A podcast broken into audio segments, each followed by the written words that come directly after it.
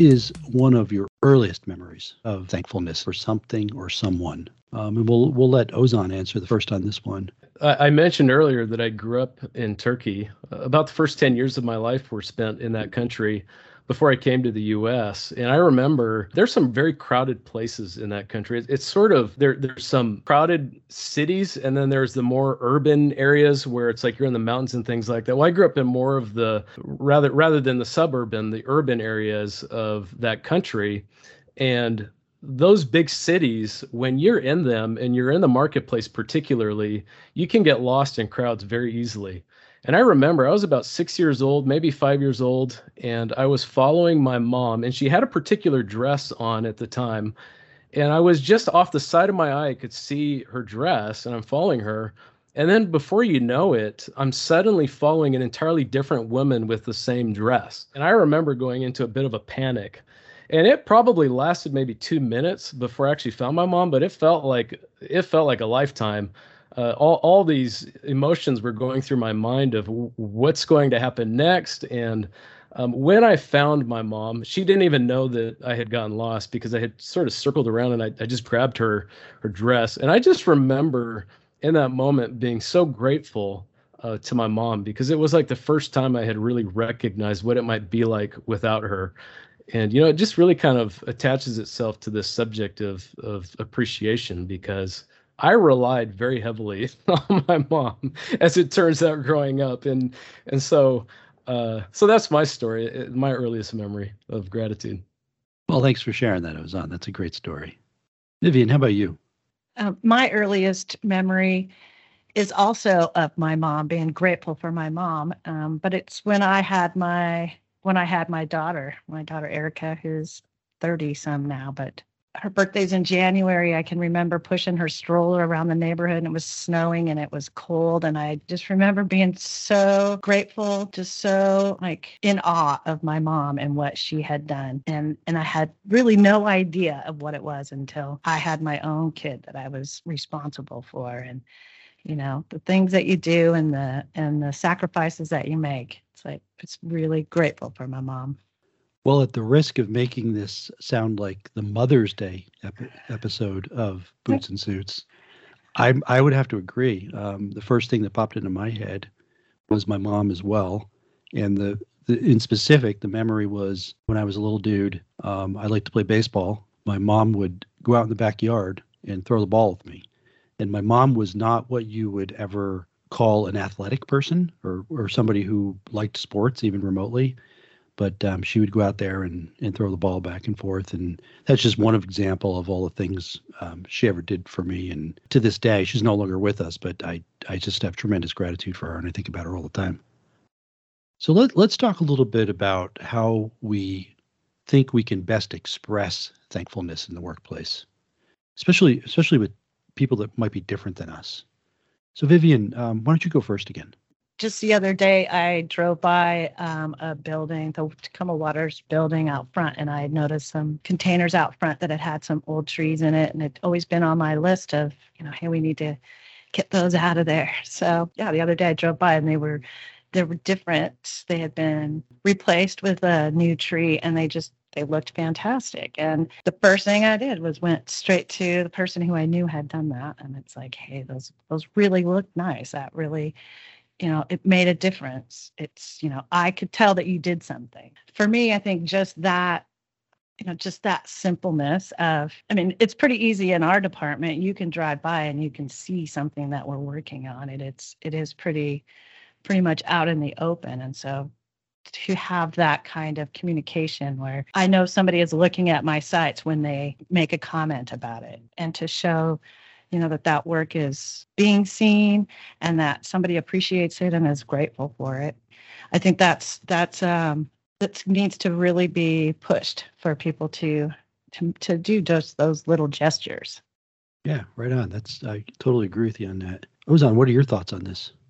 You know, I've already mentioned this a few times. I've I've come from a different country altogether, and there was a bit of a cultural shock when I came to America. Apples costed like four times as much as as apples did in Turkey. That was just kind of the, the first memory of coming into the country. But one of the things one of the things I really appreciated really as I got into schooling, as I got into work, was the diversity of the backgrounds that we have as an organization. And I'm I'm personally thankful that this world is not full of a bunch of Ozan Farrens. I mean, there would be I think there would be a compassion and a gentleness that lacks when it comes to other people I've met. I mean, I, I can't tell you how many times I've I've gone to a meeting and I feel like it's been met with kind of aggression or you know a-type personality for lack of better wording and then someone steps in and they they're the peacemaker of the group and they add a gentleness and a mercy that just isn't there and, so, and, and, rather than being upset about that i'm actually very thankful for that because it really shows the value and I, and I think that when when you look at I, I remember there's this thing called i think it's like brain games i forget what the actual um, you know show is that my kids like to watch it, it has to do with like the the psychological brain type things of people. And they did this exercise where you had to guess how many gumballs are in a gumball machine. And they had all these different people come and guess, and they were all wrong. But when they averaged out all the answers, it was almost spot on. And so I'm convinced that having that diverse mindset of, of different backgrounds, different perspectives results in the best outcome, even if it's not my own. I mean, I'm not I'm not in this profession to try and make things go my way. I'm in this profession really to make things go the best way. And that means that I have to rely on the diversity of, of the group and of the people. And if you don't have a diverse group, then you're suffering. And I remember StrengthsFinder, I took that exam, the, the personality assessment, and, and met with other people. And I saw the value of the different strengths that we brought to the table. And, and so I'm convinced that diversity is important for a very uh, successful work group. What are your thoughts on um, how you express gratitude to different folks, uh, depending upon maybe their cultural differences, you know, their their gender, or um, possibly just the fact that different people like to be shown gratitude in a different way? What are your thoughts on that, Ozan? Yeah, um, that's that's a really good question. Uh, the first thing that comes to my mind, as odd as this is, is five love languages. I read this book called Five Love Languages um, with my wife, and it re- expresses different ways that people receive gratitude from others. And me and my wife receive gratitude differently. It turns out I I, I receive gratitude through time and through um, touch. Like I just the hugs. I've already talked about it, right? I like to be hugged. I like to hug. Uh, my wife, on the other hand, ex- receives gratitude through gift giving. And so pe- different people are going to receive gratitude in different ways. Some like to be publicly acknowledged, some people like to be privately acknowledged. And I think that it really takes a certain discipline to understand how people appreciate, um, how, how, how they learn to appreciate or receive appreciation. It's, it's one thing to express appreciation in the way that they like to be appreciated. Um, it's another thing altogether to just say thank you um, when somebody says something that maybe you disagree with.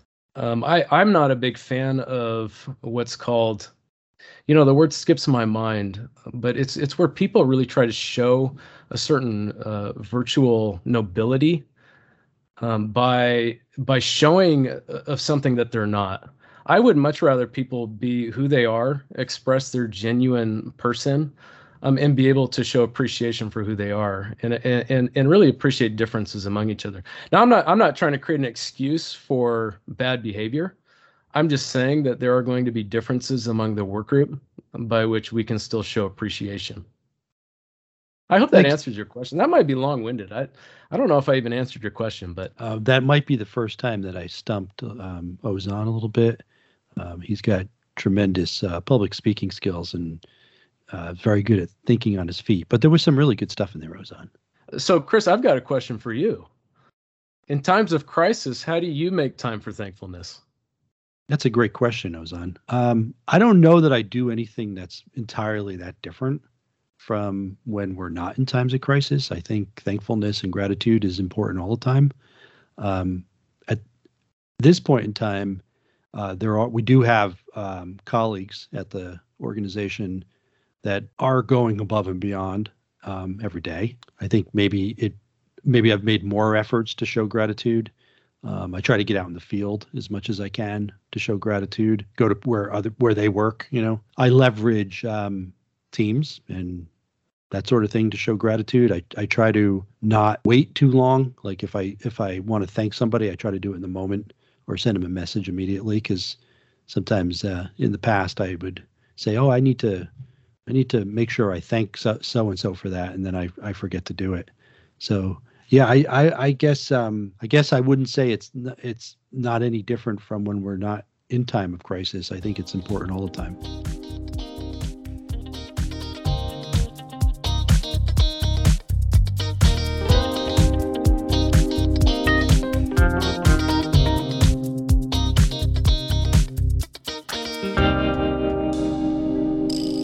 You just listened to an extra snippet of Boots and Suits. If you want to listen to the full length episodes, you can find us by searching Boots and Suits Breaking the Stereotypes, now streaming on Buzzsprouts or Spotify.